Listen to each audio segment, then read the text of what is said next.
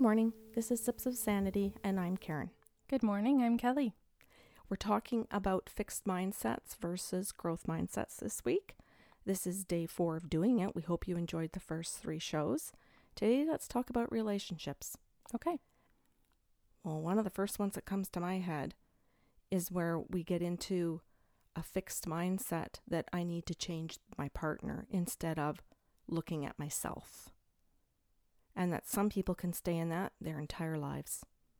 Or their entire, and I'll say lives versus relationships, Kelly, because some people can go from relationship to relationship doing yeah. it, always looking to fix the other person and think, what's wrong with these people? Mm-hmm. Instead of what's going on within me. And this is where a lot of the you statements come out. So you do this, you do that, and it's it's picking on their behavior instead of and this is going to sound corny, so bear with me for a moment. When you I feel. Hmm, I like that. Yeah, and it was it was something that I had first been taught at the Landmark Forum many years ago. And and that's not a plug, I'm not pushing that. It was just a statement I remembered hearing and I was studying psychology at the time, so I had a good laugh about it because you and I joke back and forth. I feel we do. um, just to just to kind of emphasize the kind of conversation we're we're getting into. Yeah. But it's such a great way to open up conversation because instead of attacking, you're simply saying this behavior makes me feel a certain way. And that's grounds for a conversation of openness and okay, I'm hearing you. When you, I feel. So, what's a good solution that we can both come to? Versus when somebody says, You make me feel this way. Yes. You make me want to punch you in the face. Yes. You make me punch you in the face. Right? Mm-hmm. So, fixed mindset is I can't control myself. Your your bad behavior makes me do these things to you. It's your fault. Mm-hmm. That's fixed. And let's broaden this to to parents and adult children. We've talked a shit ton about mothers who can't get out of the mother role. I think my eyes glazed over when you said that. Where they can't they can't accept that there are two adults in the relationship. Yeah. And maybe that's because in the other relationships of their lives they're still maintaining a fixed mindset. And so we can't take personal responsibility for ourselves. We can't identify some of our bad behaviors and what it might make others feel. Yeah, I have an example. I had a sibling. I bet you do. oh, I have lots. I had a sibling who asked me to go over to my my mom's for a, an occasion of sorts, and I didn't want to go. And she said, "Can't you just go and keep your mouth shut?" So her fixed mindset was, "We all have to be there, no matter how you feel or what you're going through." My fixed mindset means you have to go and do this. And my open mindset was, no, I don't. I have other choices. And so do all of the other people involved. It's not all on me. So her fixed mindset was Karen is the problem and Karen has to solve it. She has to do this one behavior, and that's that. Fixed mindset. And the open or growth mindset is I see other options. I'm not in a rush. I'm okay with everybody feeling uncomfortable or maybe not liking what I'm doing or not doing. It can still work out. It may not work out today. It might take a month. It not might take yet. A, yeah. It might not be in your time frame, but it's still possible and I'm comfortable with it. So a fixed mindset, anxiety, need for control. Open mindset, more choices, less anxiety, less depression, less control. Okay. Now I want to skip to the next part of today's show that you brainstormed before we sat down together, and that was gender transitioning. Mm-hmm. And I want to preface it by saying we are not experts by any means. It's just something that has become more and more apparent in our world today. It's being more talked about and we're being better educated about it. So it's something that we wanted to bring to the show in the best way that we know how. Um, so we'll do the best we can. We wanted to talk about growth mindset and gender identity and how we refer to people with pronouns. I, I love the fact that you helped me realize one day that I wasn't doing it properly. And I remember being in the mall actually with somebody who was going through something like this. And I came home, I made a mistake in how I identified a person who was gender transitioning to female. And I said him. And then I corrected myself and I said, I'm very sorry that I did that. Apologized to the person in the moment. Nice. And thanked me and then said she. I'm sorry. When I came home and told you about it, I think you mentioned something about what you could learn about that. I can't remember how you brought it up, but it was kind. I had said to you, why didn't you just ask? Okay. Because I've been in different situations like this as well, and I'm sure many of us have at this point. And my thing is always to lay out my intention and honesty. And I've said in the moment to people, Excuse me, I would like to be respectful of you. How would you like to be referred to? It didn't dawn on me. Yeah. It, like, in all honesty, Kelly, it didn't dawn on me. It slipped out as a mistake, and Mhm. then I quickly apologized for the mistake. Which I think is just as beautiful. Thank you.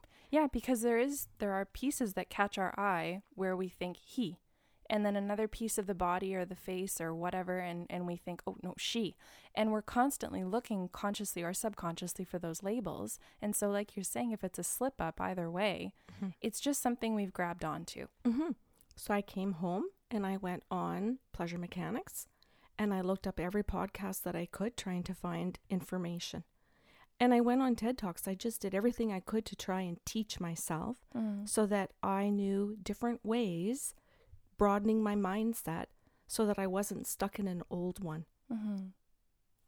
So that I can be, because what I'm trying to say is, and what you've pointed out, is that when we have an open mindset, we can be respectful of another person's experience being a human. Mm-hmm. And I think too, when you you apologize the way you did, or you lay it out and you ask the question of how they'd like to be referred to, you let them know that they're open to change their mind. As we're learning, many people do. They don't identify with male or female. It goes back and forth. And there can be a comfort in saying, I'd like to be referred to as she today. I'd like to be referred to as he today. And that there doesn't have to be guilt or shame in that process if it's a fluid one. Mm-hmm. I and I remember being able at, at um, one of my part-time jobs watching a male transition to female. He had asked me to change his name in the system. He was he was leaving for a couple weeks to have uh, gender surgery, and I just said, "When you return, how would you like to be referred to?" And she said, "By my new name and by she, please." And I just like my my excitement is to like put my hands in there and like make fists and kind of shake them in a happy gleeful way and i got to celebrate with her Mm-hmm. I think it takes so much courage for people to express themselves in anything that we do. Anything. Because we are always at risk of rejection or ridicule or all kinds of things, including acceptance. And each of us is such a big part in someone else's life. Mm-hmm. So if we stay in a fixed mindset, I don't believe in that shit. I don't believe in that. That's stupid. We go and I say it in that kind of a dumb voice because it's indicative of how little they want to change because they don't want to lose control Mm-hmm. over a complete stranger. So I guess a good question is do we really need to exert that much control over other people in order to be happy within ourselves? Or do we constantly go round and round trying to exert control over others, making ourselves miserable and everybody else? yeah fair Mm-hmm. So the open mindset or the growth mindset allows for, I don't know, just maybe less anxiety mm-hmm. in everybody's life. I want to come back to relationships in general now Sure. and i want to just offer what to me at this point in my life because i'm not trying to shame anyone seems like an obvious tool and that would be check-ins to have constant continuous check-ins with your partner with your uh, coworkers, with your children, with your parents, whoever the relationship is that's significant in your life, to say, is our relationship serving you? Is it bringing you joy? Do you feel comfort in it? Are your needs being met? Hmm. Wonderful questions. Well, and you know what, Kelly? Why don't we throw it there that people can write down the questions? They could put them on a post it note, a clipboard, a dry erase board in the kitchen. They could put paint on the wall, chalkboard paint, and throw questions up or stick them in the car so that when you're driving the kids to school or back home from school or to an event, that you get to do a check in on a daily basis. Mm-hmm. Check ins once a week, once a month, once a year, once a marriage. Remember one client saying to me when I did a check in? She cried. She said to me, You are the first person, and I've been married 47 years, to ask me if this relationship is meeting my needs. My own husband doesn't ask me that. It brought to light for me how very little some of us do it because we assume if we're married or living together or working in the same environment that we are. So stop making assumptions. That's the fixed mindset. Don't make assumptions. Well, and and too, and I don't want to make this too confusing. Don't make the assumption on your own. If you're not willing to ask yourself if this relationship is meeting your needs, then we can't go blaming the partner for not asking the question either. Right? Yeah. So, if you're asking yourself whether it's a yes or a no, maybe one of the best things you do is to say to your partner, "Hey, I did a self-check-in today. This relationship is great. I'm loving it. How about you?" Even just saying outright, "I'm having my needs met." That how nice is that to hear from someone that you're doing a good job, yeah. right? Well, it's what we want in a relationship. Mm-hmm. Yeah, it's and I most often it's what we want in a boss. And it's what we want in our employees because then they really are present in their jobs enjoying it and everybody feels it so the boss the owner whoever has their needs met too Yeah, it's team. mm-hmm. okay Okay, if you have questions or comments about today's show, you can email us at info at bysarlo.com.